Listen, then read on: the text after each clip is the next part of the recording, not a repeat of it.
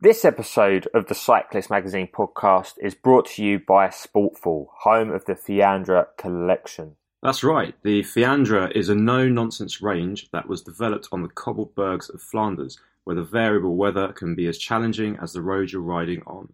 Using valuable input from Sportful's pro riders, the likes of Peter Sagan and Paolo Bettini included, the Fiandre collection mixes weatherproof technology with a performance fit for tough clothing that you can actually race in. With everything from warmers to jackets, bib tights to gilets, the Fiandre range will have you covered from head to toe, leaving you with no excuse not to ride. Prices starting from forty-five pounds, the Fiandre range is available at all Sportful stockists. For more information on the Sportful Fiandre range, click the link in the episode description below.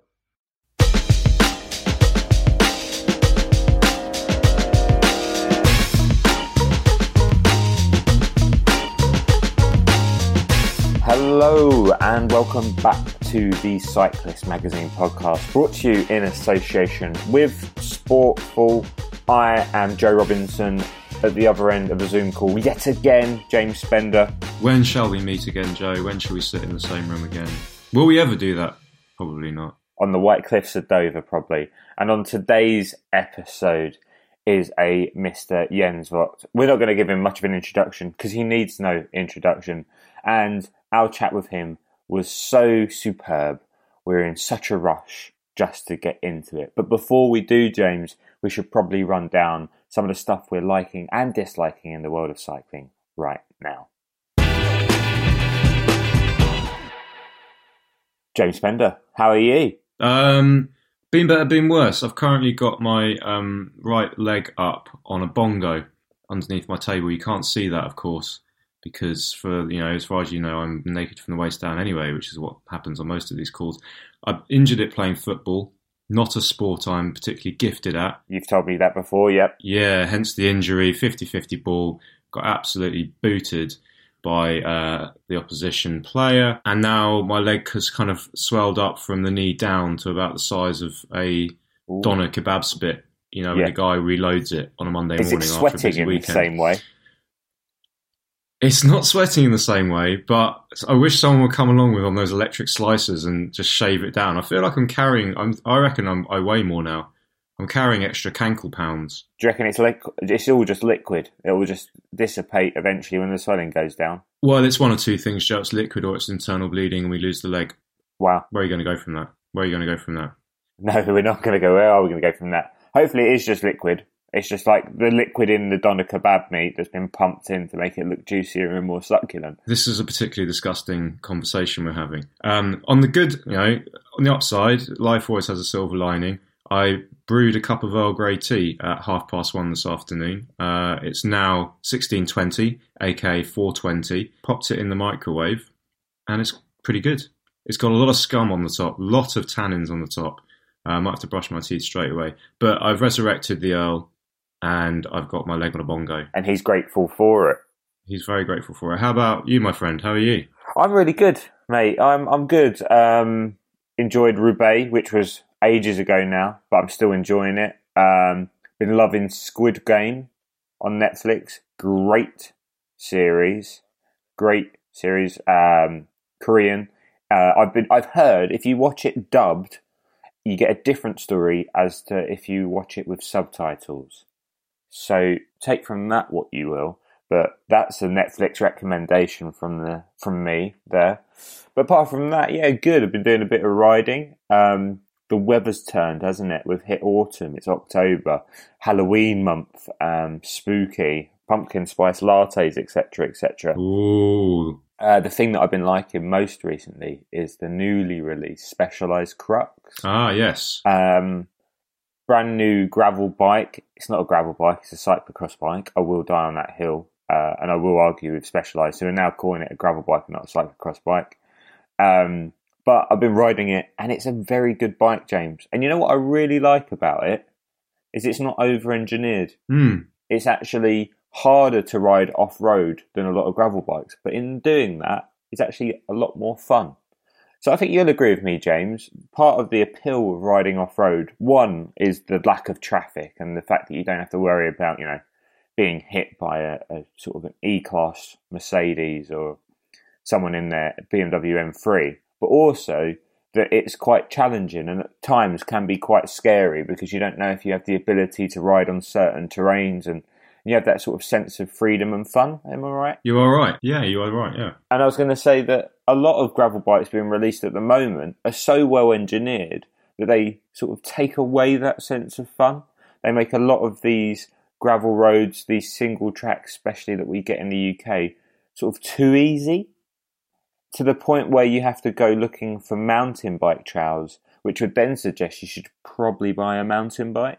Maybe, maybe yes, maybe yes. I mean, I could, I could really uh, get into this topic. Yeah, there's a lot to say. Yeah, we could do a little spin-off pod. Basically, geometry um, off-road is huge, and what you've got there in the crux, I believe, is a bike that's got really very similar geometry to a road bike, aka, as you say, it's a, a, a cyclocross bike, right? Yes. Cyclocross bikes or road bikes with fatter tyres. That literally was the origination. Well, this crux is the Aphos, a bike that you loved when you reviewed it. That's right. A lightweight climbing bike, but with provisions for forty-seven mil tyres, basically. Precisely. So in the Aphos, um, someone can correct me, but I'll just throw it out there. I reckon it was five hundred seventy-five grams for the frame or something insanely light.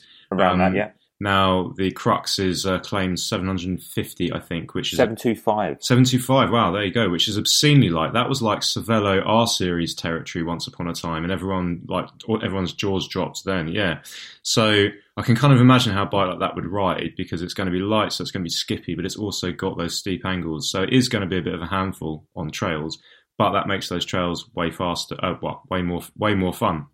So I'm totally with you, and uh, that kind of feeds into, you know, where I'm at with my cycling, Joe. Thanks for inquiring, which is I'm also on a new bike.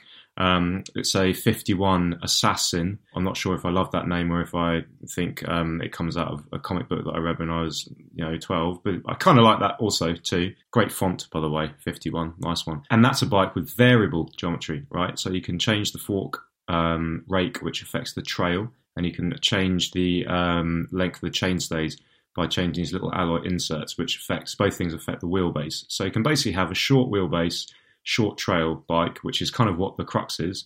So that's fast handling, aka twitchy, and it's less stable, but it's incredibly nippy. Or you can flip it and you can go long and slack, and that's great for loading up um, with luggage and going long distance. It's also really good. You want to sleep on a roundabout, et cetera. Yeah, exactly. It's great for sleeping on roundabouts. You can pitch a tent off the back of this thing. But also, in the long slack guys, you can really chuck it off stuff, and it doesn't do that thing where it wants to jackknife like a shopping trolley off a skate ramp, because you've got that longer, um, you basically, you've got a uh, longer steering axis, I think that's right, well, basically long, longer trail, and it takes more energy from the kind of like returning energy from the ground to knock the wheel out of line.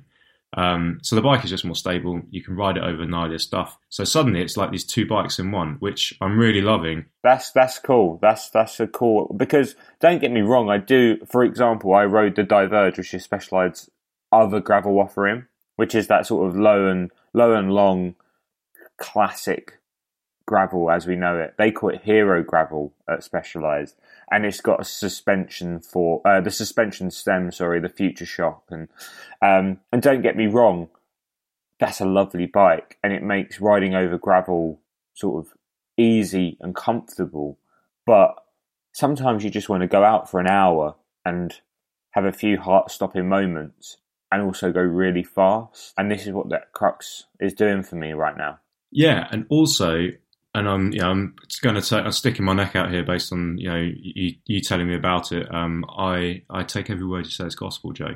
You should do. Yeah, I should do. Yeah, you'd be mindful. You'd be well to do to do.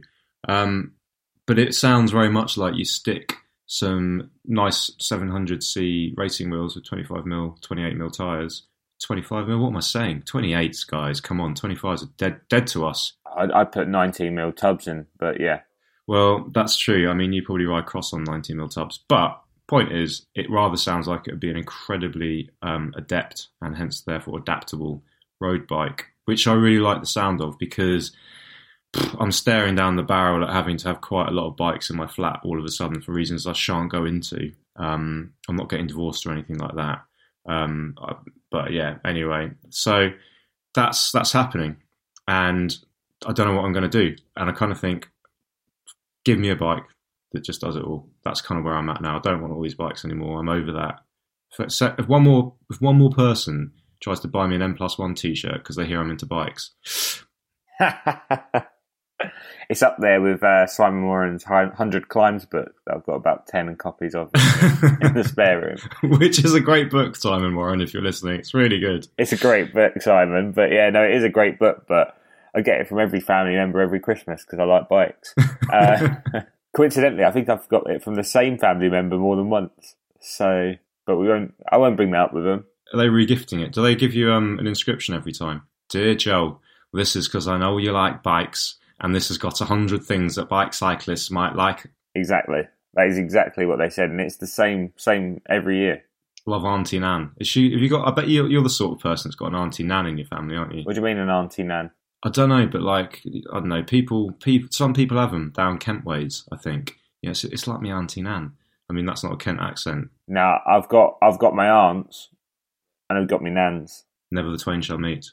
No. They were separate separate entities for me. Uh, is there anything that's not sort of getting you going at the moment, James? Well, Joe, there's uh, there's one very uh, big issue in my life at the moment, and it is crime. So I don't know if anyone saw it. Maybe they did, maybe they didn't. But there was uh, a, uh, a gentleman, a pro cyclist by the name of Alexander Richardson, Alex Richardson, who rides for Alpe d'Huez, and he got his bike jacked off him by um, motor, motor, motorped, motorbike riding wise guys with machetes. Well, I say machetes, there was only one machete. But he was riding around Richmond Park, which is a big, old, famous cycling park in London, and in the middle of the afternoon, and some chaps came up behind him. Chaps, that's far too nice. Some absolute, complete um, scum of the earth types, although I'm sure they've got their own problems, whatever. Um, and took his bike um, on their mo- on their motorbikes, dragged him along for one hundred metres. He was still clinging to the thing. Um, and eventually kind of came to, like, just wielded a fifteen-inch uh, machete at him. And at that point, he kind of went, do you know what? I don't need this canyon in my life that much. And they took it. How absolutely bonkers is that? Well, what's most insane about this is we've both rid- ridden around Richmond Park a lot. Yeah. Um, it's incredibly busy all the time. There's never a time, there's never a point where Richmond Park isn't busy with other cyclists, cars, runners, um, just people out enjoying the park. So this was a broad daylight crime. This wasn't, you know, on some like little country lane somewhere where no, there's not that much passing traffic. People would have seen the moped, seen number plates if there was any. I'm guessing they had their faces covered with balaclavas, but, you know, people would have seen this happen. There will be witnesses. So the brazenness, the brazen act of these thieves to do this in broad daylight in a busy place is what's most startling for me. Oh, yeah, I completely um, concur. And, and this, you know, unfortunately... it's relatively rife.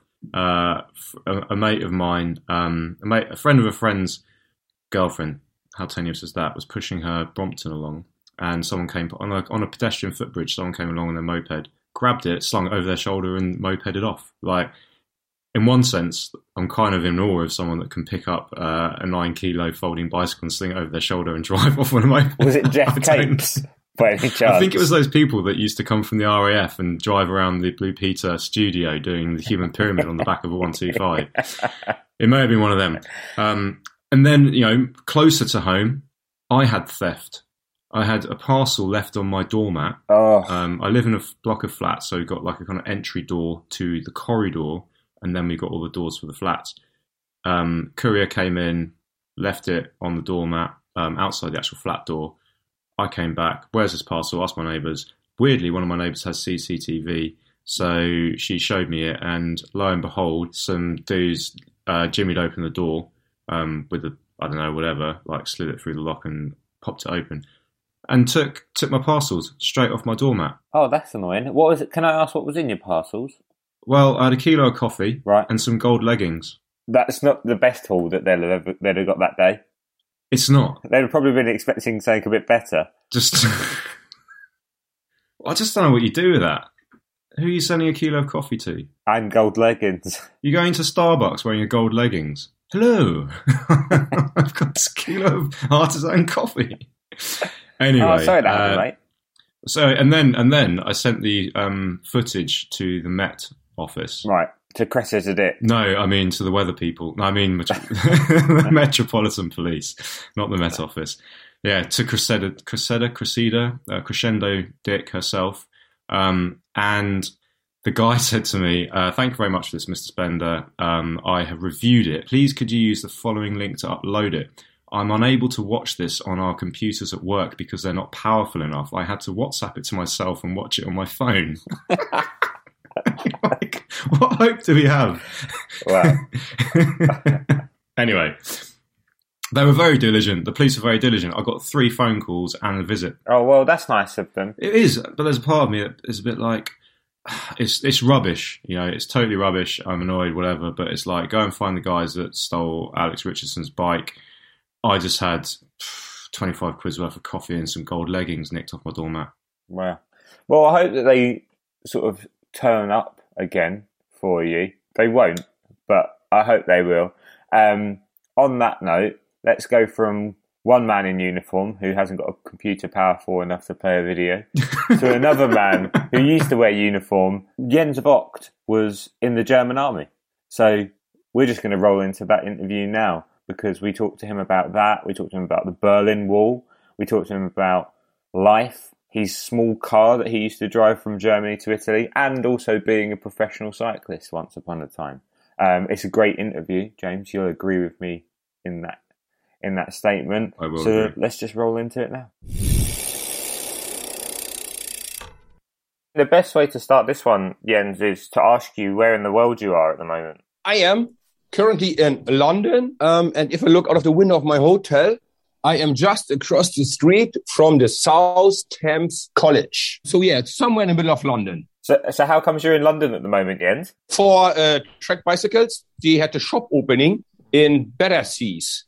So we um, did that yesterday night, and later today we're going to have a casual bike ride around Richmond Park. Oh, right. So you're going around Richmond, because I thought that today was going to be your New Forest Sportive, or is that tomorrow?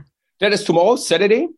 And then Sunday, I do like a little fun time trial with the local cyclist team over there. I believe I go on a trike because I have a, a challenged athlete with me. So we're going to use the trike to ride together. And how how's your evening? How was your evening in London? Did you get to see, firstly, did you get to see Battersea Power Station, which is the iconic four-towered power station in the middle of Battersea? I saw that when we were coming in from London Heathrow. Um, I experienced some London traffic. Then we had a nice um, late lunch slash early dinner. So, yeah, I did see a little bit of London, but we have been here with the family two or three times. I saw a lot more of London than when we had a family holiday. Wow, and your, and your family isn't just your average family. You've got, am I right in saying six children? Correct. Six children. Since we were, since we live in a modern world, I like to add, we got all the six children together, and it's my first and only wife. So it's no patchwork. It's not my second or third marriage. It's yeah. my one and only marriage, and we have all the six together. Wow. What's the what's the uh, age span? When when was the first and when was the last? Uh, first one born is ninety-five. I was only twenty-three years old when my wife told me she's pregnant. Of course, back then she was my girlfriend, now my wife. Um, so it's twenty-six and twenty-two are the boys, and the girls are eighteen. Very, very difficult. In capital letters, very difficult. eighteen. Um, sixteen and f- almost fourteen and ten years old. So it's sixteen years in between. Wow. That's an interesting place to start a pro career, because you're twenty, twenty-three. And you've already got a kid going into starting your first pro contract in ninety-seven, which is quite unique for a cyclist. Normally, it's very much the other way around. Yeah, it is. I, I was a late starter. Probably the high, highlight of my amateur cyclist life was the win of the overall World Cup in ninety-four. Mm. I couldn't find a contract back then. Um, back then, we only had uh, Team Telekom, it's the only German team. And for whatever reason, they never wanted me. Looking back at it now, I am so glad I never joined Team Telecom. Oh my God, can you imagine? So I'm happy I never touched that. And yeah, ninety-seven, my first contract. And believe it or not, my first contract, I had a child already back then. Um, my first contract was a one-year deal for seventeen thousand two hundred euro per year before taxes. Wow. Not per month, per year. So my, my my wife, legend as she is, she went, listen, if you believe in this, then you go live in southern France together with the other cyclists. And she took our son. We gave up our apartment. She moved back into her parents' house with our son. And I drove my little car, three bikes on the roof, and then, you know, microwave, sheets, silverware, you know, uh, my uh, T V sets, my entire life, pillows, my entire life in that car, driving down twelve hundred miles to southern France and lived with O'Grady and Hank Vogels for the first month or so until I found my own place with two other neo-professionals together. Wow. And was that uh, was that when you signed for G A N? Yes, indeed, ninety-eight. ninety-seven was a smaller, half Czech uh, and half Australian team. Both sides had a sponsor for half a team, but both sides couldn't make an entire team. So they joined forces. Mm. And uh, so it was um, eight riders from Australia, seven riders from the Czech Republic, and myself. So we were sixteen. And back then it was a second division team. That's how it was called back then. And my friends, that was the first time I met the Australians. And I have never been the same human since I met them. I, I, I'm telling you.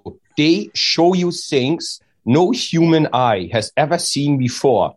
And we are not made to see these things. Oh, scarred for life, my friend.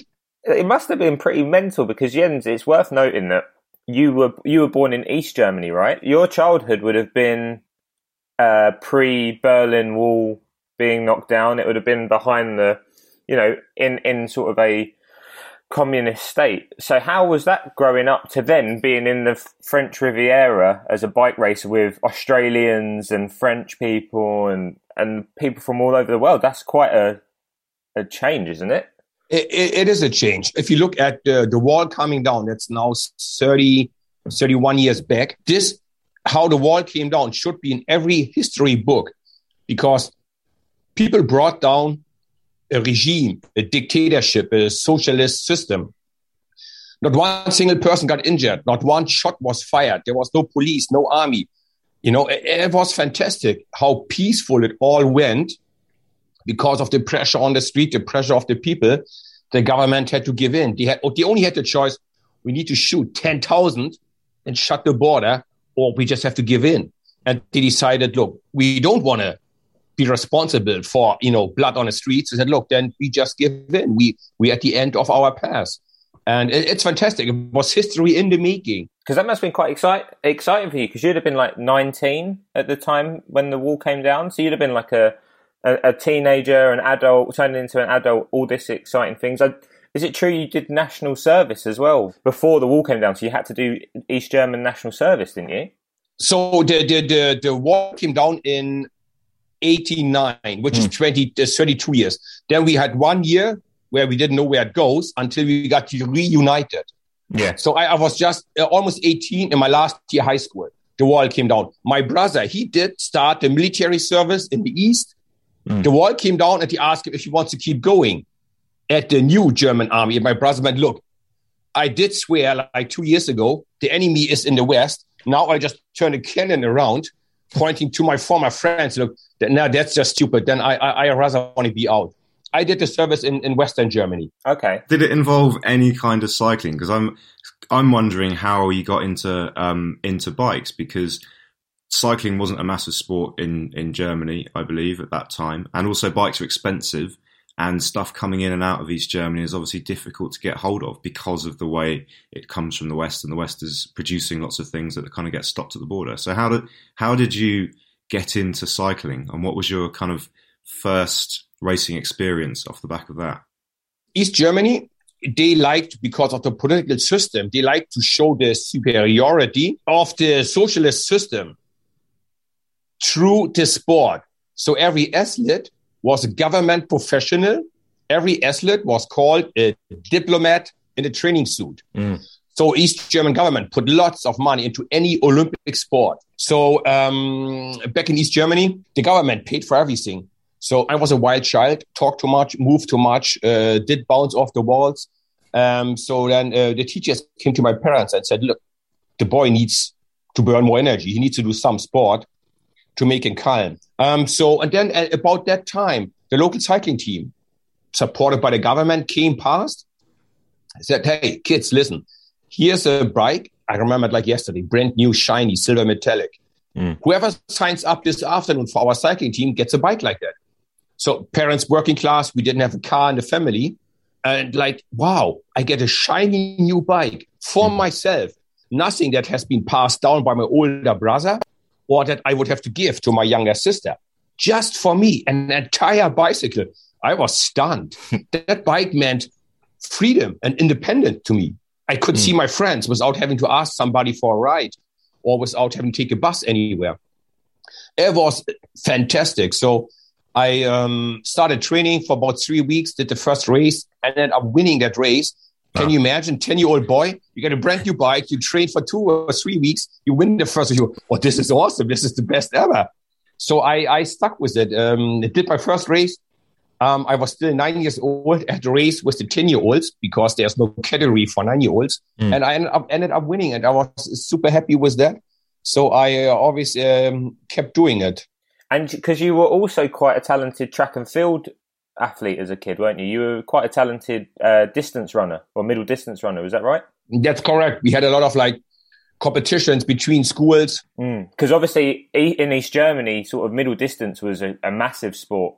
For, for the country, wasn't it, in terms of the Olympics? Yeah, we, we did have a few good good uh, um, runners there at yeah middle distance, like everything from fifteen hundred to ten thousand. Mm. We had uh, quite a few uh, uh, good ones. Um, yeah, I, I had a talent for that as well. Did some of these uh, mini Olympics we had, you know, like a mini Olympics of the, the county or of the state you live in. Mm. But um, then I had a fallout with the coach. We uh, trained for the long jump, and really, honestly, if there's one thing you cannot say about me is that I never give the best, that I hold back. I, wherever I go, I give it all I have. And I, I tried to jump, but I didn't have enough explosive muscles. I just wasn't jumping far enough. And he believed I didn't try hard enough. I wasn't focused. And he made me run some punishment laps mm. on a stadium. And I said, nah, can't have this. I give everything I have. I get punished for it. And uh, so I, I never really went back to track and field. But yes, I believe slightly different world, I would have been a middle distance runner, like three thousand meter steeple chase. Yeah. That was something I, I always uh, liked. Wow. And, and then if you go, if you progress on from that a little bit and you, you, you've done your national service and you start to cycle more, you won the Peace Race in nineteen ninety-four, didn't you? Uh, yes, the Peace Race was a massive event. Just a quick word uh, to my uh, national service. Um, people don't know really. The German army is one of the most important and most loyal sponsors of German sports. Mm. If you look at the Olympics, almost one hundred percent of the medals are sports soldiers. The army creates a special sports group at few different places in the south, in the middle, in the east of Germany, where then as an athlete, you do your normal three months basement training, then you get um, deployed to that special sports group, and you only do two days a month, military service. The rest of the time is free for you to train. So, and w- without that, German sport would be like Azerbaijan. We would win one bronze medal at the Olympics. Yeah. So the German army is a really loyal sponsor for many, many, many years for German sports, for skiing, the bobsled, uh, um, running, track and field. A lot, a lot of all our top athletes. You were part of that, weren't you? You were part of the, the special sports unit in the German army for what, four years, I believe, before you got your first sort of contract. Yes, indeed. I was four years uh, with the German army. So yeah, it was massive. As you all know, us Germans, we did a lot of bad things to our neighboring countries in the Second World War. Mm. So in order to create some peace and, and trust in between the countries, Czechoslovakia and Poland and Germany, they created this race so people would learn to understand, hey, they are no monsters on the other side. They're just human beings. They want to raise their children and see them growing up. Um, it was a really good idea. And it was huge. We get a day of school when the Peace Race came to Berlin. So I was super proud and happy to win it one day. Even my dad, you know, proper East German, he goes, oh, you know what, Jens, all that to the Franck stuff of you, that's nice. But the peace race, that is the best in your career. Fantastic. So so when, when you got to um, moving in with Stuart O'Grady, what was the racing like there? What was the racing scene like compared to going to something like the Peace Race? That's that's a big deal, and you're probably very well supported by your by the state. But racing for an actual team, but on a low, you know, seventeen thousand euros a year, how did that compare? What was that racing like? Uh, differently. Amateurs often race fast at the start until everybody's tired and the best one survives and wins. Mm. Professionals, they do a lot slower at the start. Not anymore these days, but when he came in. You know, I had Tour de France stages where we would do fifty kilometers side by side talking until the race actually opened up. You had much more races, so you had less time to prepare for one specific race. You always had to be hovering between one hundred percent of your shape and ninety percent. As if you're an amateur, you can start with fifty, sixty, seventy and build it up. Mm. But as a professional, especially me with my one-year contract on shit money, I wanted to be ready. So I trained super hard that winter.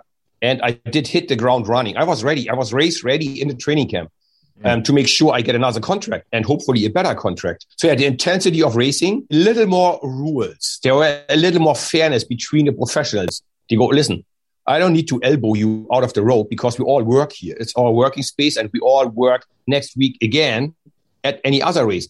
While with amateurs, there was more throwing hooks. There was a little bit more open or dirty tactics, you can say. As a professional, there are certain rules you have to work with because we all want to keep working in this job for a few more years without crashing or killing ourselves. But he just went faster. I remember my first Paris-Nice in ninety-eight. We had a team, Team Mapei. So we had uh, Vandenbroucke winning the prologue, mm. uh, Frank Fra- Frank Vandenbroucke. Then uh, Jalabert the next day, but Vandenbroucke had the jersey. And then uh, it was eight rider teams. At every stage, Team Mapei just went straight to the front of the race, half of the road. They were working with five riders, five, not four, five. Swapping off, they saved Tom Steels. He ended up winning another four stages. They saved Nico Martin as the joker and Frank Vandenbroucke in the yellow jersey.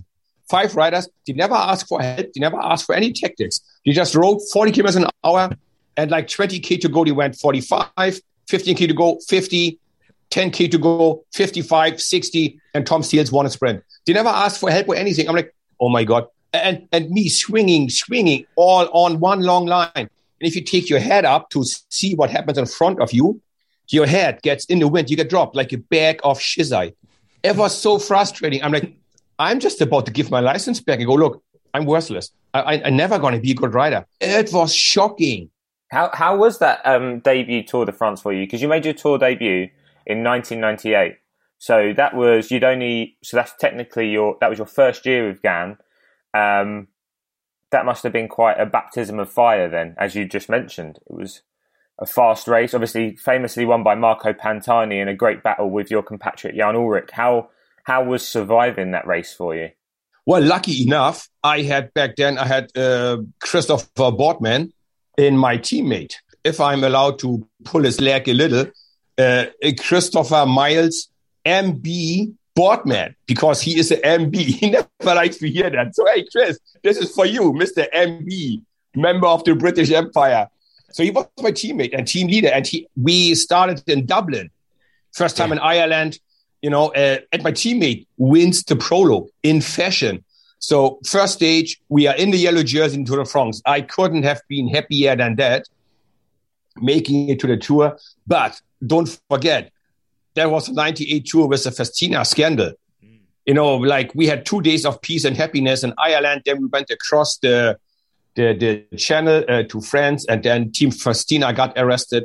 Every day, every second day, another team got in trouble. And so, you know, like from, oh my God, my childhood dream comes true. I'm at the Tour to go, oh my God, this is such a nightmare. Like every day cars get stopped and raided and police were at hotels.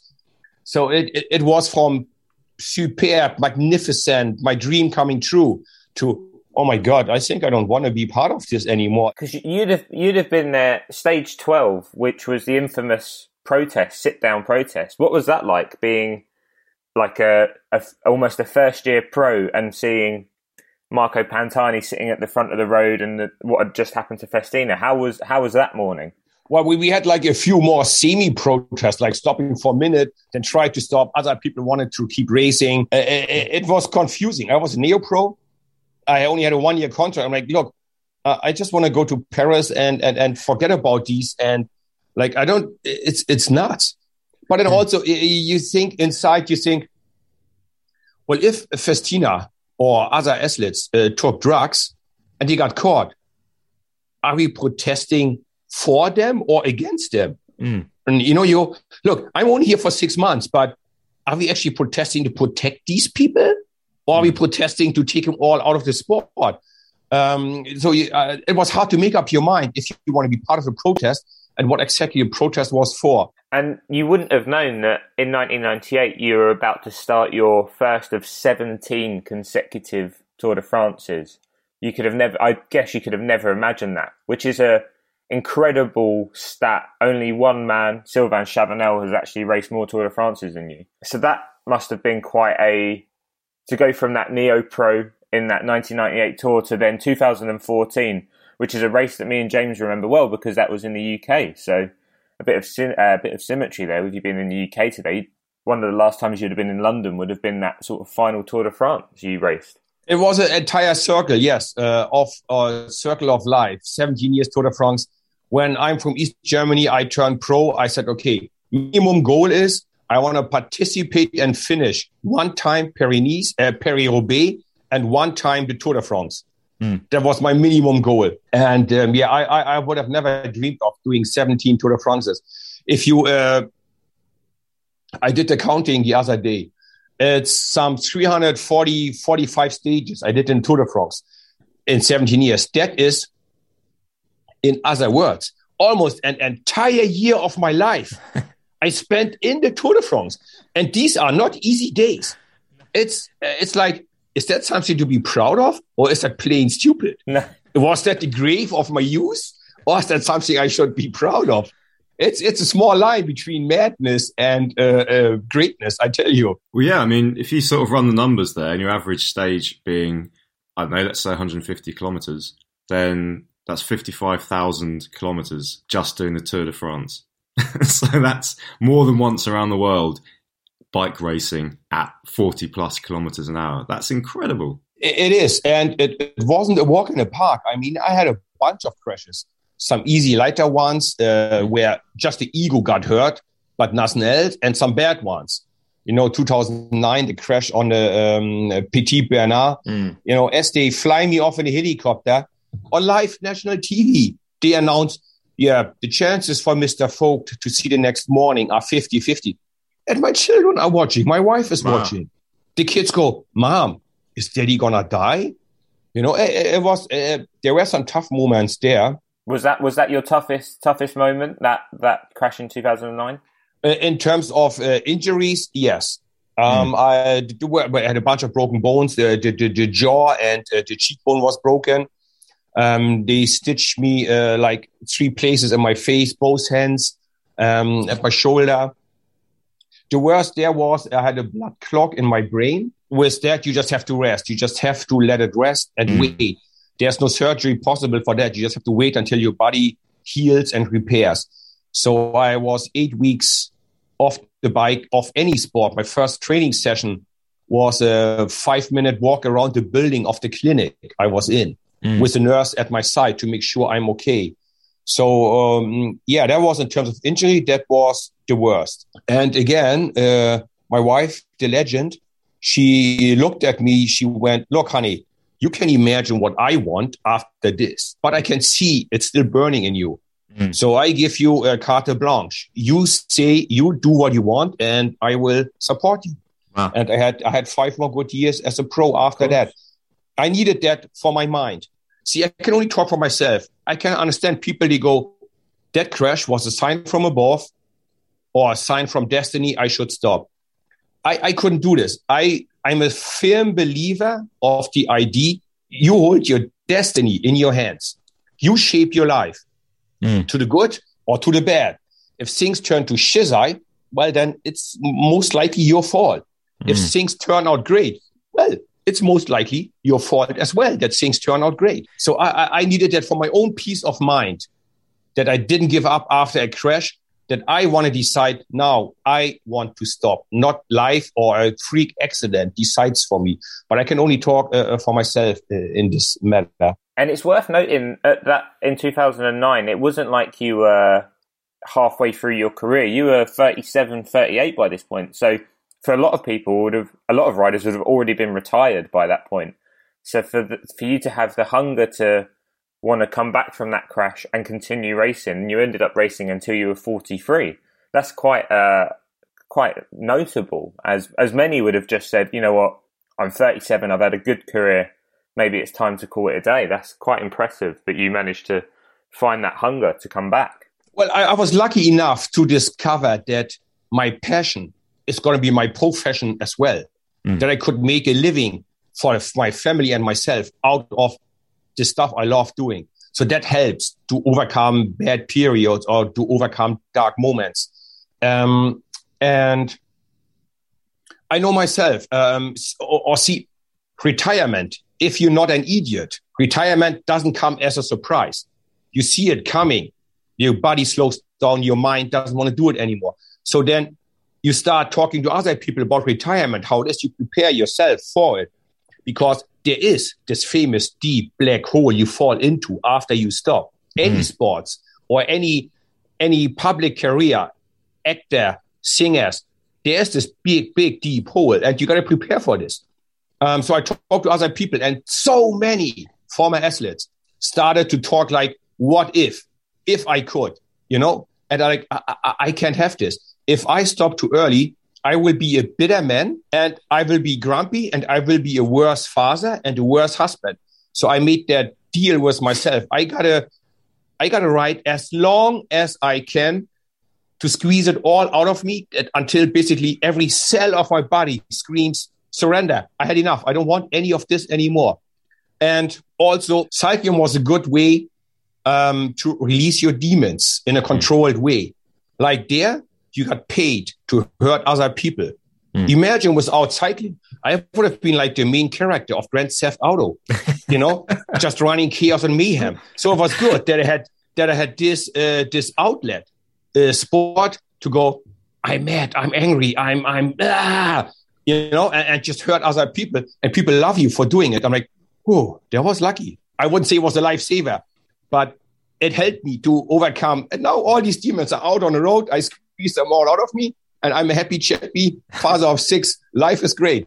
But cycling was good um, at periods to just release uh, some uh, permanent anger I would have sometimes. So where, where did that permanent anger kind of come from? And would you be one of those athletes who kind of psych themselves up and try to get angry before starting a stage or a race just to get that better performance from yourself? Uh, people ask me about being in a, in a, in a lone breakaway. Yes, sometimes as a last desperate measure, you make yourself incredibly mad and angry. And does help. It's negative energy. You cannot do it every weekend. And you can only do it for a certain amount of time because it does eat off your soul, right? And you don't want to give away too much of that. But it, it is incredibly powerful if you find the right moment uh, to, to make this happen. You look at your competition as the arch enemy. It's like you go, this is, you know, life or death. You know, they never catch me alive. And it, it does work. It does work. You just can't do it every weekend because it's not healthy. But it, it, it does help. I don't know where it comes from that I sometimes had this anger. But it's good that um, I had such a long career. Well, yeah, I mean, that's the thing. You you are known now as a pundit, and also anyone that speaks to you. You're an incredibly happy, open person, which is almost at odds with the idea of being um, particularly a breakaway specialist. I'm not, I don't want to kind of like single him out, but someone like Steve Cummings, to his friends, is apparently a really fun guy, but, you know, to the camera and stuff, very serious. But you were not like that as a, as a racer. So how did you kind of separate those two states, and how do you work yourself up into that angry state? And also, how do you work yourself back down? Because it must be a big high to come back off and then go back into, you know, say a winter season and a civilian life with your family, but then ramp yourself back up into the heightened state of being a competitive professional? it, it does help to have a happy, strong family bondings. Mm. My parents, my brother, my sister, we are very close still to each other. My wife, the kids are the center of my life. It does help, you know, to be a normal human being, to have a happy family life, happy family background. Um, yeah, I think I just like to perform. I like to win. And it was a lot of hard work involved to get there, because I certainly have talent, but my talent is I have a big, a big engine. I can suffer for a long time, and I'm willing to go the long way to make it happen. I could never have beaten Cavendish in a sprint. I could have never beaten Bradley Wiggins in a T T, or beat Alberto Contador on an uphill finish. So if I want to win, I got to do something else, right? Like my dad used to tell me, son, life gives you your set of cards, and you have to play the best possible game with the cards you have. It does not help to be jealous. Yeah, but Cancellara got better cards than me, or Alberto Contador got better cards. You don't have these cards. You got to make the best game as possible out of the cards you have. So you look at your cards. Okay, I got a big engine. I can go fast for a very long time, and I want to win. What can I do with these cards I have? Mm. So breakaways were my chance. Um, and honestly, I failed at least nine times out of ten. I got mm. caught. But like Wayne Gretzky used to say, arguably, arguably, arguably, arguably, how you say that? Arguably, yeah. Yep, that's the word. Thank you. The biggest hockey player of all times. Mm. He said, I missed one hundred percent of the shots I never took. So even if you took a lucky shot, nine out of ten, you, you missed. But you, you win one. That's better than zero. What is that going to do to your confidence? If you sit at the start line, go, I'm not trying to win. I'm going to be just filling up the numbers here. I'm just going to follow. That's not my life. I wanted to be sure, hey, I'm a force to be reckoned with. And if I'm at the race, people go, ah, he is there. Ah, I know where this is going. So, you know, I'd rather take a ten percent chance of a win than a zero percent chance. However, was there ever a time you got in a breakaway and you instantly regretted it? Because I've there's you know there are other breakaway artists, the likes of Thomas De Gendt, Thomas Vockler, and you do see sometimes they attack and then realise nobody's gone with them and they have no choice but to be on their own for two hundred kilometres. So was there ever a time where you thought maybe today wasn't the day to to attack? Yes and no. One time, now that you mentioned Thomas De Gendt, I was towards the end of my career. Thomas mm. De Gendt was just the up-and-coming breakaway specialist. We end up in the breakaway, Paris-Nice, and she dropped me. And like, oh, I think I have bitten off too much of the cake and I cannot chew it all down. He was just better. He was like ten, fifteen years younger, and he probably had a better winter. He was just clearly five to ten percent better. I, there's nothing I could do. Not the smartest tactics would have helped me. He just dropped me square and fair, right? Yeah. Well, yeah, that's the moment where I like, uh, maybe I shouldn't have followed him. So that was the moment where you go. But then again, you know, like, uh, again, my, my dad used to say, son, be gracious, be grateful when you win, stand tall when you lose. Just take it. Just mm-hmm. take it. He was better. There's there's no no sugar coating. He was just better and I couldn't make it. Point. So how, how do you plan how do you plan your breakaways? Because, you know, sometimes you're going to find yourself with a Thomas De Gendt and you realise that you just don't have those legs. So there's tactics involved. It's not just blind faith. You're looking at the riders around you. How do you plan when to go? Um How do you decide between you how fast to go, I suppose? And at what point do you turn on each other and become each other's enemies?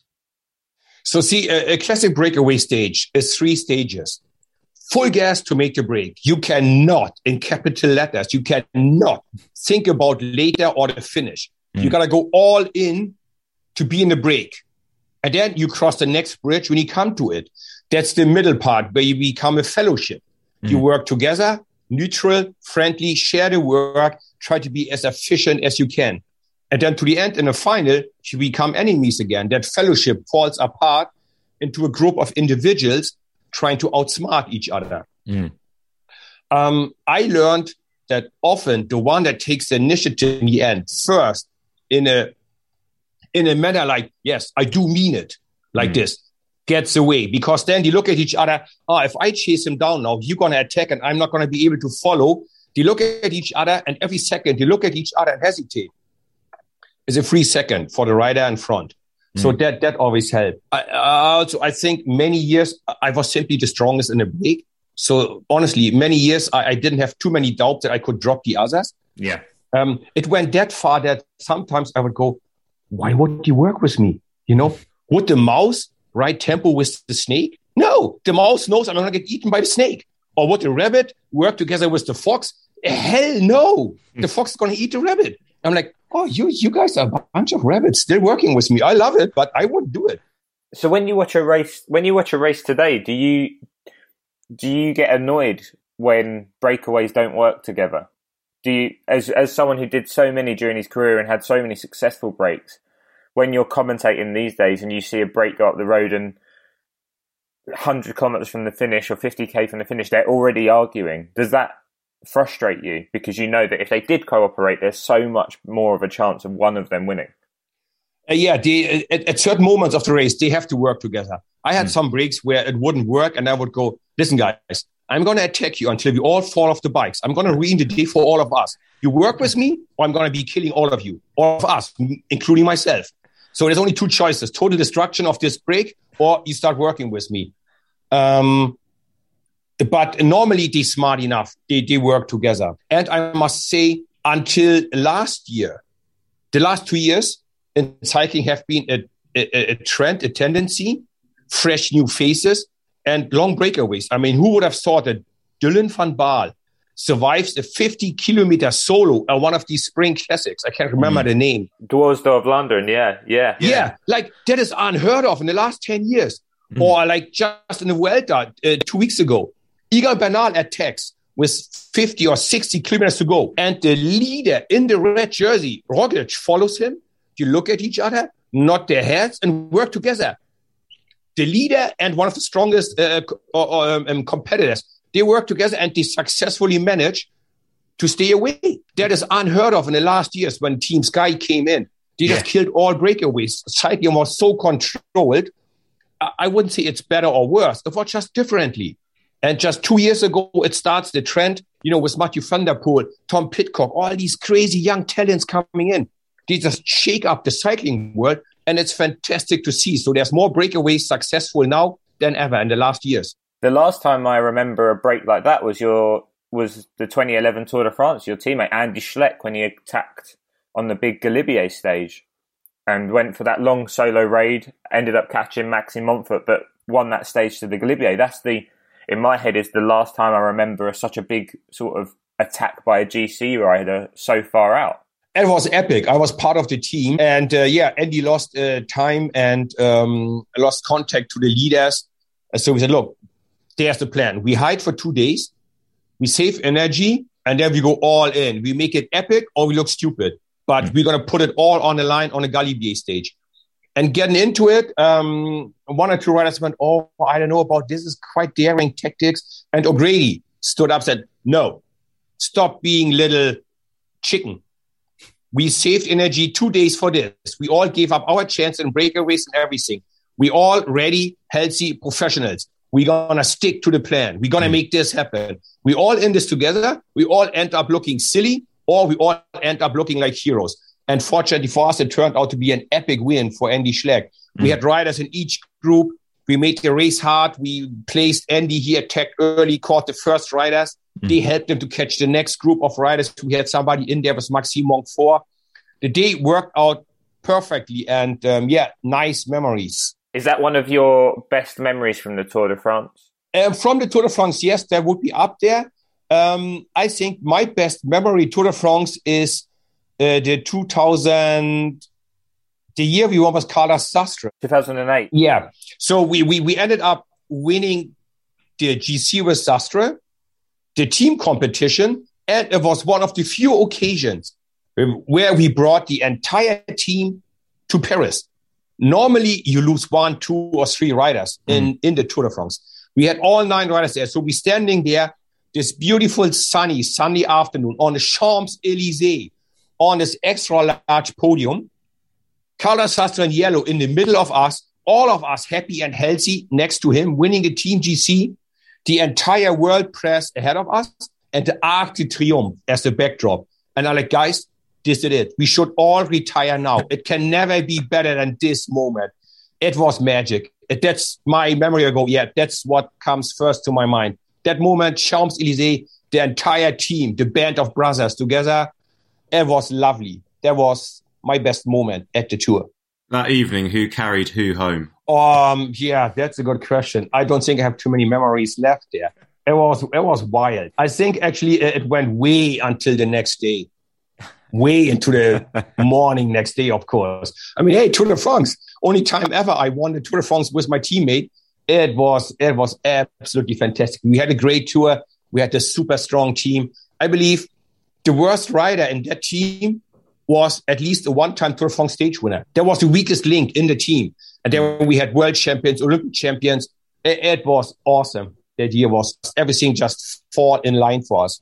Amazing. I think that from a fan's point of view, one of my favourite moments that um, you you were a part of uh, was stage sixteen um, on the Paris-Roubaix, where in twenty ten, where he famously got, he crashed and he picked up a spectator's bike. This was it even a kid's bike? It was a part of a junior uh, motivation program. So it was, yeah, a, a yellow kid's bike with toe clips and junior gears, fifty chain ring, fourteen sprocket was the biggest gear the bike had. And it was about, yeah, the size for Damiano Cunego. It was a kid's bike or a junior bike. So I did, yeah, I did about fifteen, fifteen miles on it, about twenty-five kilometers. The rest of the downhill until then finally my team realized, look, Jens does not need an, a new wheel. He needs an entire bike. So um, then when we left the valley, we turned left into the next climb. Um, they, the team car, we had Andy Schleck in yellow. So priorities, you got to protect the yellow. You got to protect the captain. Mm. So they, uh, they looked at the police officer who was regulating the traffic there. I said, look, you look trustworthy. Here is the spare bike of Jens Voigt. Eventually, he will come down that valley. You got to give him this bike. It's his spare bike. And then as I approach this corner, um, um, that police officer jumps onto the road and goes, oh, Monsieur Voigt, Monsieur Voigt, votre vélo. So he passed me my original team bike.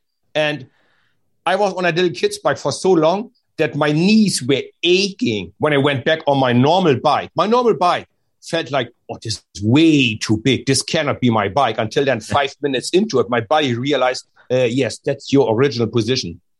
Um, yeah. How many people can say they did the Tour de France, part of the Tour de France on a kid's bike, a neutral surface kid's bike with toe clips, you know?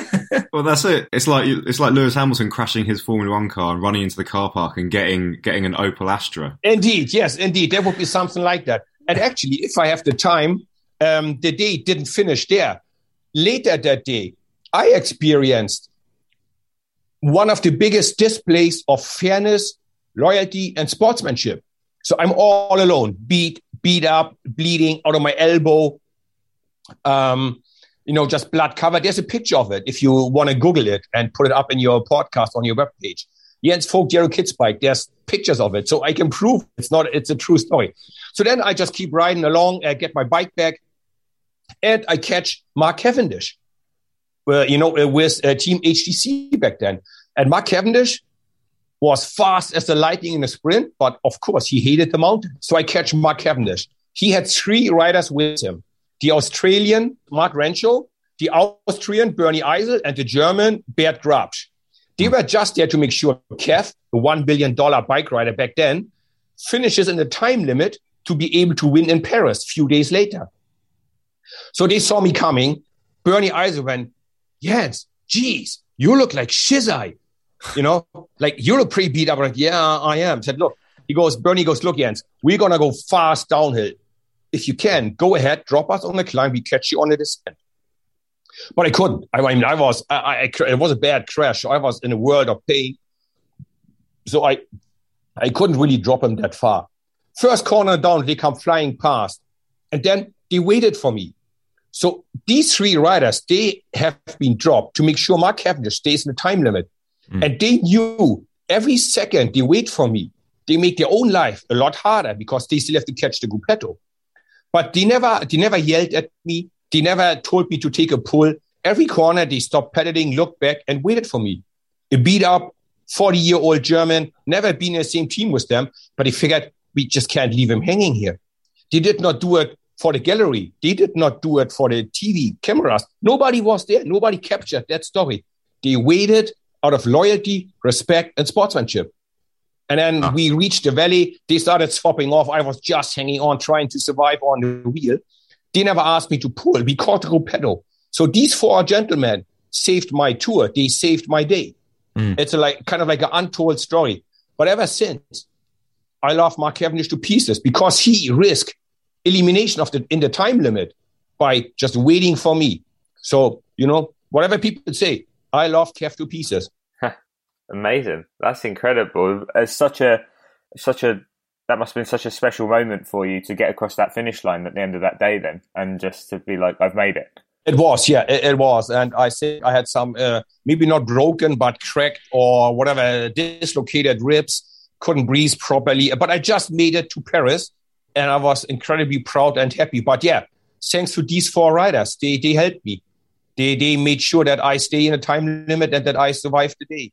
And on the opposite end of that spectrum, something I wanted to ask you about was two thousand four Tour, where on stage fifteen, you were famously part of a breakaway. And in the group of G C riders, Jan Ulrich was attacking yellow jersey Lance Armstrong, which had put your team leader at the time at C S C, Ivan Basso, in problems. And you are asked to obviously drop back and support your teammate, Ivan Basso, as you were a C S C paid rider. Um, you then single-handedly bridged Basso back over to Ulrich. But then the next day, you had an individual time trial on Alpe d'Huez, which led you to have a unpleasant experience with the German fans. Is that right? Yeah, probably is the darkest moment of my career.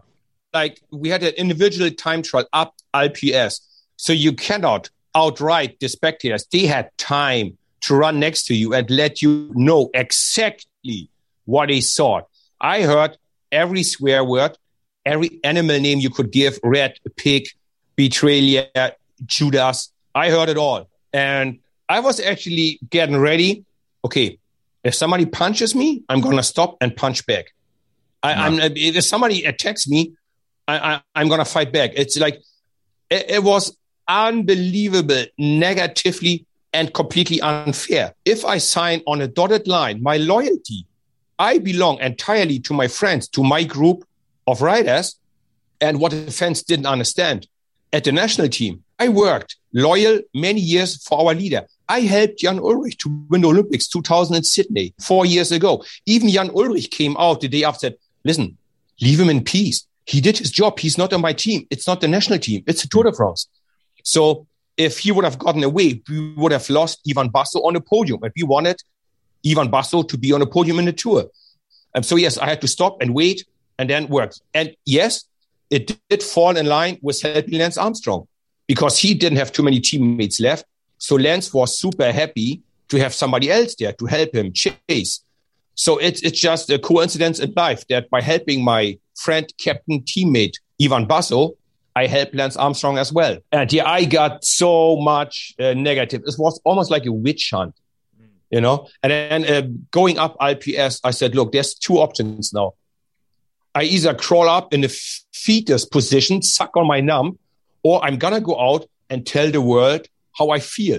And mm. since I'm an outgoing person, I grabbed the first mic I could see. I said, listen, we got to clear this out. This is not, this is not good. This is not, and uh, nobody deserves that because, hey, I'm I'm a loyal person. If I say yes to something, that's what I do. And um, it did hurt me so badly. It still hurts to talk about it now. Wow. You know, Lance asked me twice to join his team. Um, apparently, he he told me, look, you're the only person we asked twice. Normally, if they once say no to us, we won't ask again. Mm. He asked me twice and twice said, look, Lance, you're a good rider and a good team and the Tour de France winning, but, you know, whatever happened, I don't want to be part of it. I, I'm sorry. I, I don't want to be part of that. You know, the way to explain it, an easy way is uh, you two, you work at the same job, at the same office, you earn the same money. Mm. Suddenly next year, one of you two buys a helicopter, your girlfriend drives a Bugatti, and you buy a huge house in Chelsea, still working at the same job. Mm. So the other one of you two goes, I don't know what it is, but this doesn't work. It just doesn't add up. You can't put the finger down what it is. But just by pure, you know, you go, no, no, I don't believe this. No, I just want to have a happy career. And whatever goes on, I don't want to be part of all of that. Well, I mean, I haven't seen uh, Jade's car, which is uh, Joe's girlfriend. But I'm assuming I have seen Joe arriving at work in a helicopter. And that has kind of rung alarm bells for me. Yeah, of course. You are just not asking questions, right? But as you say, though, you, you wanted a happy career, and I th- yeah, I think that just from in, from any sporting point of view, your career has been a real happy thing to watch, a real joy to watch, because it's been so long, because you've competed as such a, a gentleman with um, you know, incredible manners, but also it's been really exciting. You'd certainly nothing ever more than an exciting rider, creating those breakaways, enlivening racing in a way that yeah has only recently just come back. But then also you kind of you didn't just walk away from the sport at the end. You thought, I've got one more little thing I'd quite like to do, and he went and did the hour record, which had stood with uh, Andrzej Sosenka uh, since two thousand. Was it the early two thousands? So it'd been a long time. two thousand nine, I believe. So this is five years, five years on, and you didn't just come out and beat his uh, forty-nine point seven k. You smashed it. You broke the fifty kilometer uh, um, mark on a normal bicycle, because obviously you had people like Tony Rominger uh, riding these uh, crazy position bicycles, super fast bicycles back in the day, and they, they changed the rules of the record. So when did you start thinking, I've got the hour record in me? How did you train for it? And I guess what kind of mental reserves did you draw on from your road racing career to make that fifty-one point one one kilometer mark, which you set? I'm so glad actually you asked this uh, question. Um, I was lucky enough to have my wife, and back then we had two kids only. We went to England to see Chris Boardman doing the mm. hour record as the last event. And I'm like, wow, that is fantastic. Like to see somebody saying goodbye to the sport in a in a fashion like that. Mm. So I, I, I always loved that idea. And in my last uh, season, I could feel it's going to be my last season. So in the winter, my head didn't want to go anymore. So I did cut half an hour training off here and off there. And I went into the season not prepared. I get my head kicked in. I was just mad at myself. So I figured, this is not how I want to go out. Just disappearing into nowhere, like just like, you know, fading away. And then I, I, I looked it up during Tour of California. I figured, look, I think I should talk to the team and, uh, you know, track bikes and like, what did they think about? Because Cancellara had this project as well, and he's the boss. If he says, I want to go, well, then I, I'm out. If Cancellara goes, look, I don't want to do it this year, then, hey, I'm happy to jump in.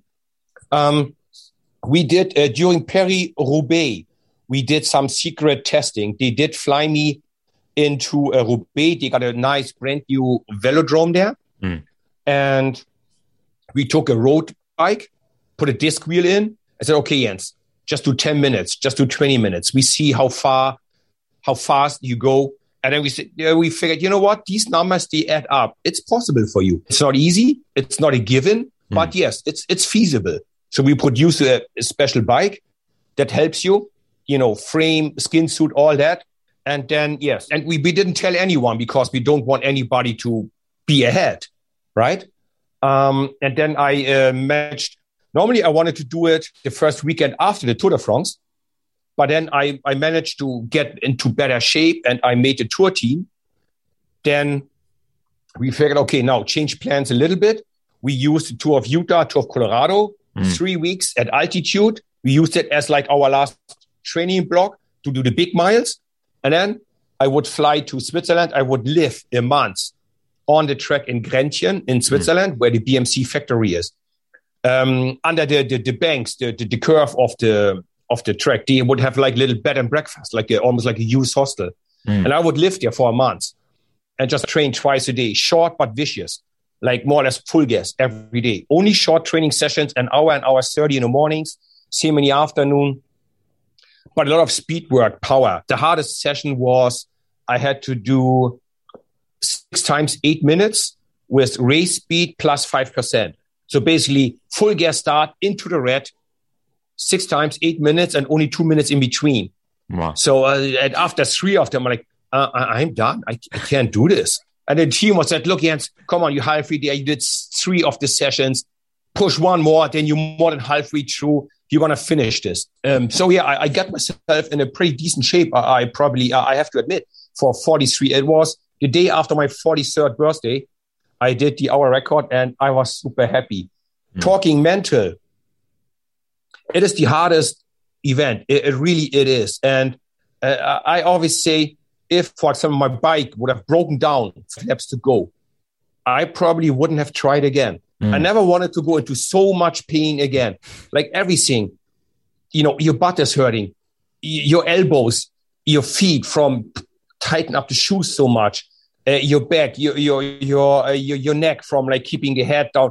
Everything was just hurting and burning um, in your body. And then the last lap, when you know you had it, it was the entire range of emotions. It was happiness that you never have to suffer again. You were incredibly proud that you made it, that you were on center stage entertaining the crowd one more time. But you were also incredibly sad because that's it. No more crowd for you. No more being super fit, being like the i- immortal uh, Jensi, being the unbeatable, the breakaway Jensi. You're back into the second row. You're back into a normal human being. Right. Um, so it, it was all all of the emotions. And um, I struggled in retirement with two things, missing the camaraderie with the, with the other riders and missing the superb fitness. You know how how... high the fall is mm. from being world our record holder to these days you carry down your daughter the stairs and your knees don't hurt. You go, oh, this is going to be a good day. My back doesn't hurt in the mornings. That is such a crash down into reality. I suffered. I struggled with that for a long time to adapt. Okay, you're not Tour de France material anymore. You're just a normal human being. Because for about twenty years' time, I was paid to be not normal, to be not human. To be unbeatable, to be invulnerable, you know, uh, to be invincible. And um, now you go, oh, okay, my knee, my knees don't hurt, my back doesn't hurt, it's going to be a good day. That was hard to take. But apart from that, retirement is a great place. I remember hearing you, I think, um, on one of your first commentary gigs, um, having retired the following season, and you explaining that it was only kind of now that you realised that as a racer, you were like the animals that you and your daughter would go and see at the zoo. And now you are like the, you know, the customers at the zoo because you get to watch the animals racing. Was that, a, that must have been an in, a very strange place to be, to see, you know, your ex-colleagues. You're still kind of going to work, but you're not going to their office, but you're kind of running alongside their office. How did that kind of feel? Was that a difficult adjustment? Uh, yes, it was because, um, I was at the track team December training camp, like two months after. And mm-hmm. naturally, just want to sit on a rider's table and you were just laughing in a friendly room. Uh, and no, no, Jens, you over there on the other table now. You're not a rider anymore. You sit with the masseurs, uh, mechanics, the sport directors. Uh, you sit on, on that side now. Um, yeah, it took a moment, like a little moment of irritation to realize. But I also must say, only now that I'm on the outside, I see how incredibly hard and demanding this sport is. I mean, honestly, every single rider that makes it through a three-week stage race is pretty much a little hero. Everybody surviving the Vuelta, the Giro. It is an incredible task. It's almost inhuman how hard it is in the sun, in the rain, hailstorms, snow, sometimes in the Dolomites and in, in Giro Italia. These guys are tough as nails. You never realize when you're in there because you just live from day to day, from stage to stage. But now, if I sit on the outside, I see the last week of a Grand Tour, all these crash marks, the scars they have on their elbows, and you go, oh my God, these poor kids. I feel like, oh no. And then you go, how did I ever survive one of them, let alone seventy Tour de France? It is incredible. I have so much more respect for every cyclist out there now that I see it from the other side. So Jens, you've been an incredible guest today. Um, and we like to end, obviously, you've you've got a big day ahead of you. You've got a ride around Richmond Park and then you're heading to the New Forest, which, by the way, is a lovely part of the U K. Uh, it's it's it's not quite the Black Forest in Germany, but it's it's a lovely part of the world.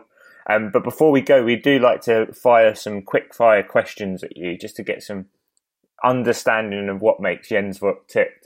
So, uh, James, if you want to kick us off with the first one. So, somehow managed to do the entire interview so far without saying these words. Do you ever get bored of being asked to say, shut up, legs? No, I'm not. I still love it. It makes me immortal in a small scale. Shut up, legs will be there in one hundred years' time when I'm gone. So, it's my little footsteps on the path of life. That's brilliant. Will you say it just one more time for me? I've always wanted to ask you to say this. Can you say it? Shut up, Lex. Excellent. Um, who was, of all of your teammates over your long, illustrious career, which one was the best on a night out? Oh, without any doubt, Stuart O'Grady. The typical Australian. Indeed, my friend, indeed. The man could drink like a fish drinks water. Uh, who was the worst bike handler that you raced with? The guy that you just didn't want to get near? Um, a guy called Daniel uh, Atienza. We called him Scissors because he could cut the peloton in two like scissors. If you're in a crosswind, there was a massive fight not to get caught behind Atienza. Great, humble guy, great climber, but, you know, with fifty-five kilos weight, you got no chance in a crosswinds. So Atienza, he crashed himself, he crashed us a few times. He probably was, as I hate to say it, with all respect for him, he was a great climber, great guy, but bike handling was not his forte. Who who was the scariest rider in the peloton when you raced? Who who were you most scared of annoying or pissing off? I think in my early years, André Schmiel, until we had a fall, fallout, he like, uh, more or less for no reasons, he pushed me uh, into the gutter. So I came back and started yelling and said, André, you want Paris-Roubaix? You're such a good rider. It's eighty kilometers to the finish line. It's no reason to put me in the gutter for, for nothing.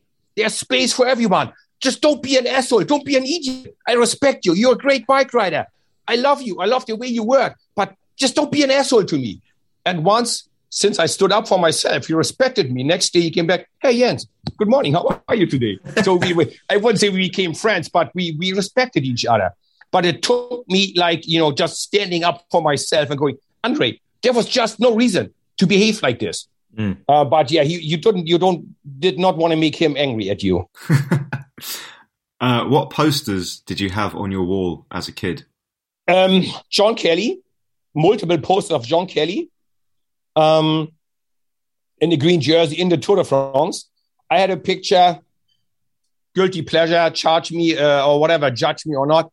I had a picture back in the days of Gert-Jan Teunissen with his long hair coming up Alpe d'Huez, pouring water over his body.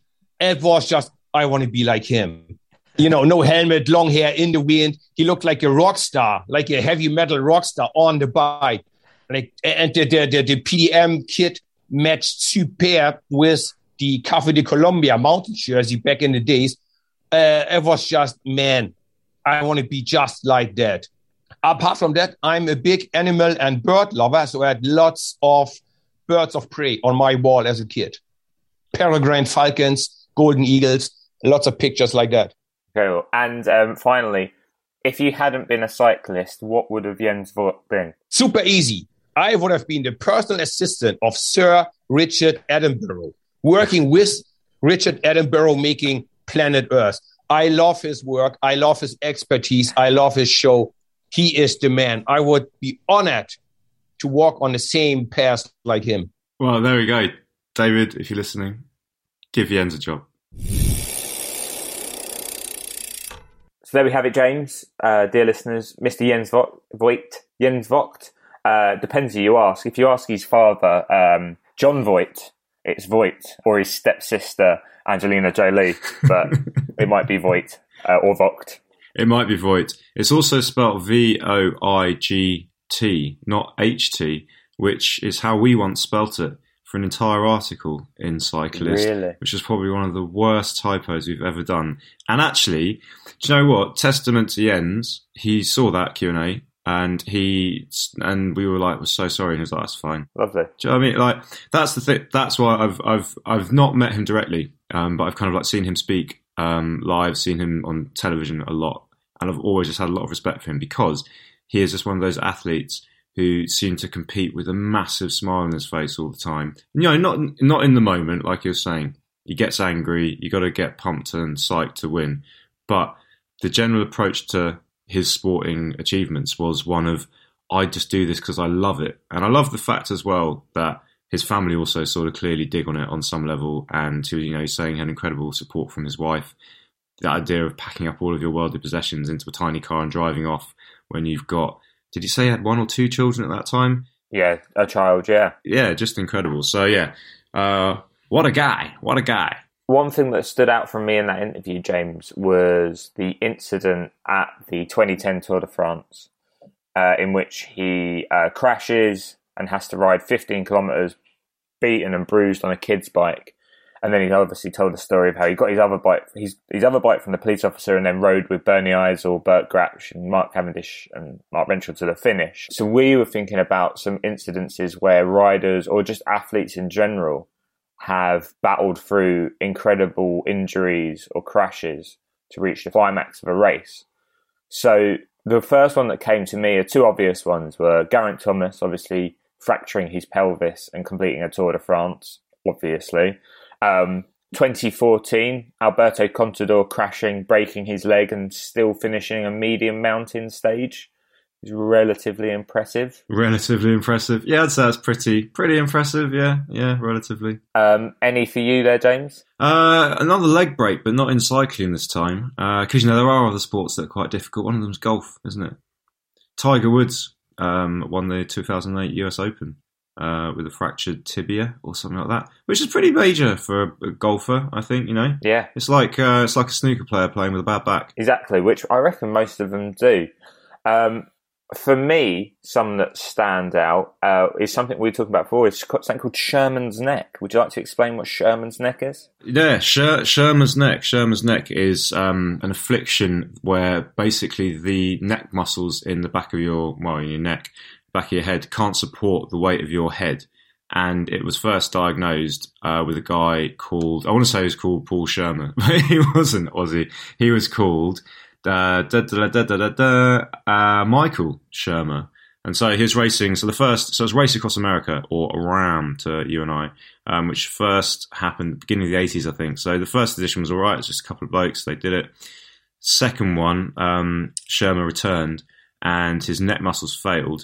And he ended up having to prop up, because this is this is the mad thing, for two reasons. He had to prop up his head with his hand, cupping his chin with his hand, and ride in a T T position, because at that point it was so early in the in the RAM kind of like the annals of RAM history that they didn't have support vehicles and stuff. Yeah. So he did it, and it was called Sherman's neck, and it's happened a lot to long distance um, cyclists since. But most recently, um, sometime in the two thousands, I think there's another guy uh, called Dan House um, who it happened to, and there's a really great picture that a lot of people have seen where his team have made this kind of rectangle out of polypipe, the stuff that you stick together for plumbing, and then put a little chin strap from some hockey helmet and a belt, and basically put that um, contraption over his shoulders and then tighten the belt up just to put up his head so he can see, because he's just completely, the, the back of his neck is, and he rode like that for a thousand miles. Twice more than the proclaimers were willing to walk. Twice the distance, in fact. Actually, no. They walked for five hundred miles and would walk five hundred more. So it is the distance that the proclaimers walked. Ignore me.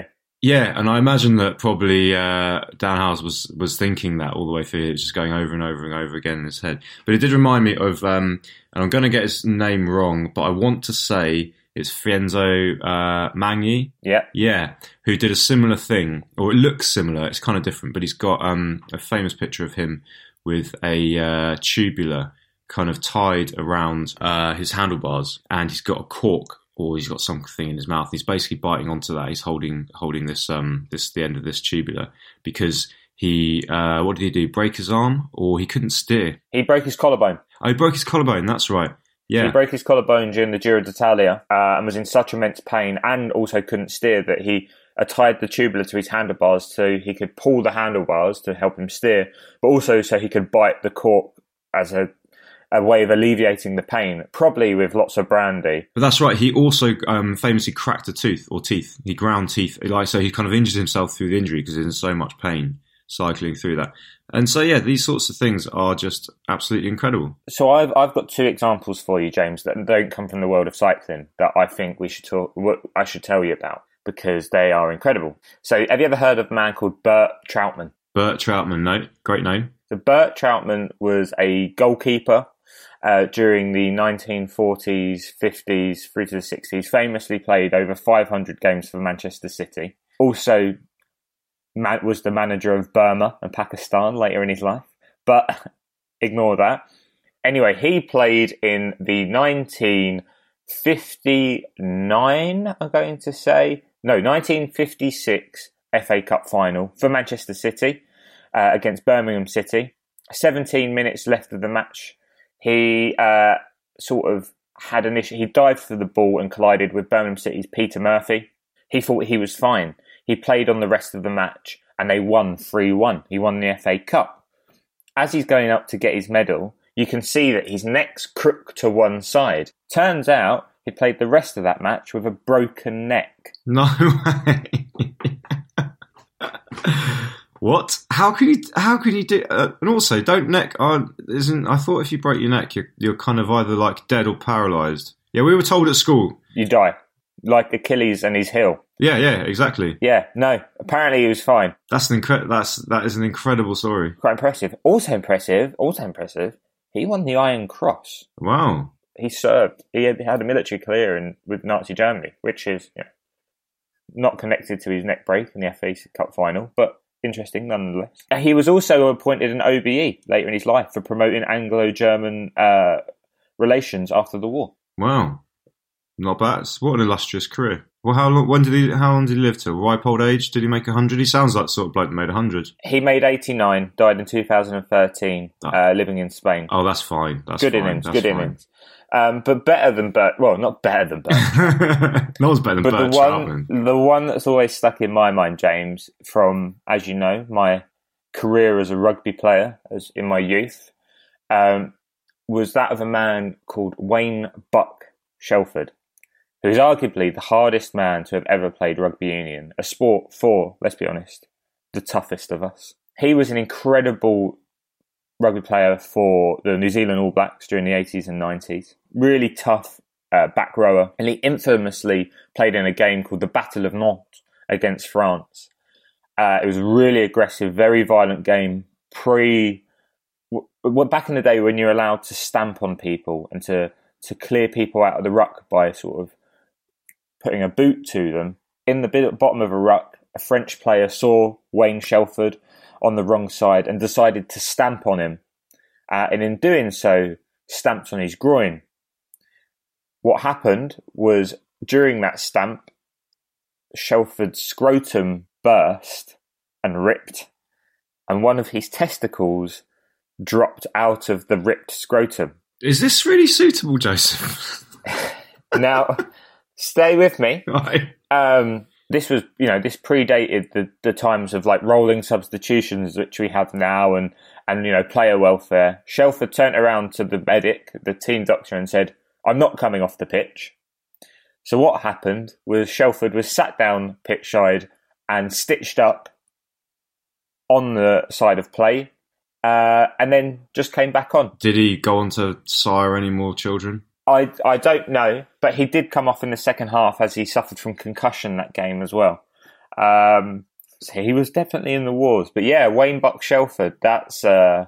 That's that's that. Yeah, that's one for history books. Well, I'm going to let us end on a, on a lighter note, and I suggest that everybody Googles this story, because it's one I just about remember. You won't, because you were, uh, I don't know, about sort of like minus four years old, I think. But nineteen ninety-two Barcelona Olympics. Uh, do you ever, ever seen this picture of Derek Redmond? So he was um, in the kind of like Roger Black um, era of uh, British track and field. Yes. And um, he pulled his hamstring um, very early on in the four hundred metres race and was just obviously in pieces.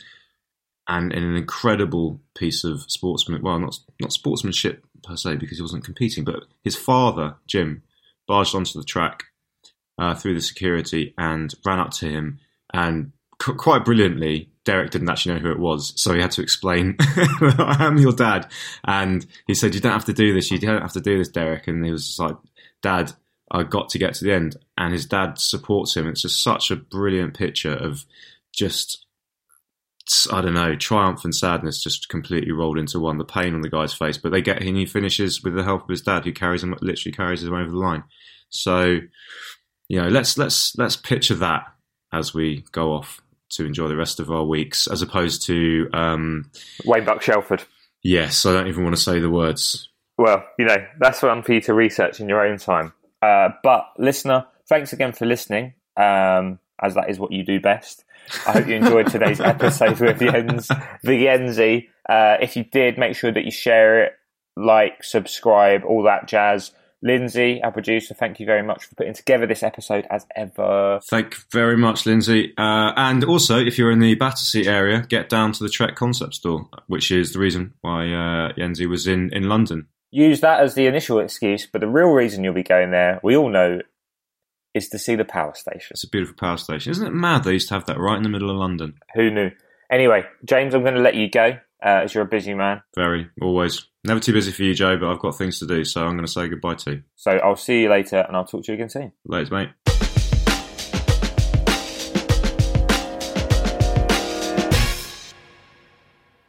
This episode of the Cyclist Magazine podcast is brought to you by Sportful, home of the Fiandre collection. That's right. The Fiandre is a no-nonsense range that was developed on the Cobblebergs of Flanders, where the variable weather can be as challenging as the road you're riding on.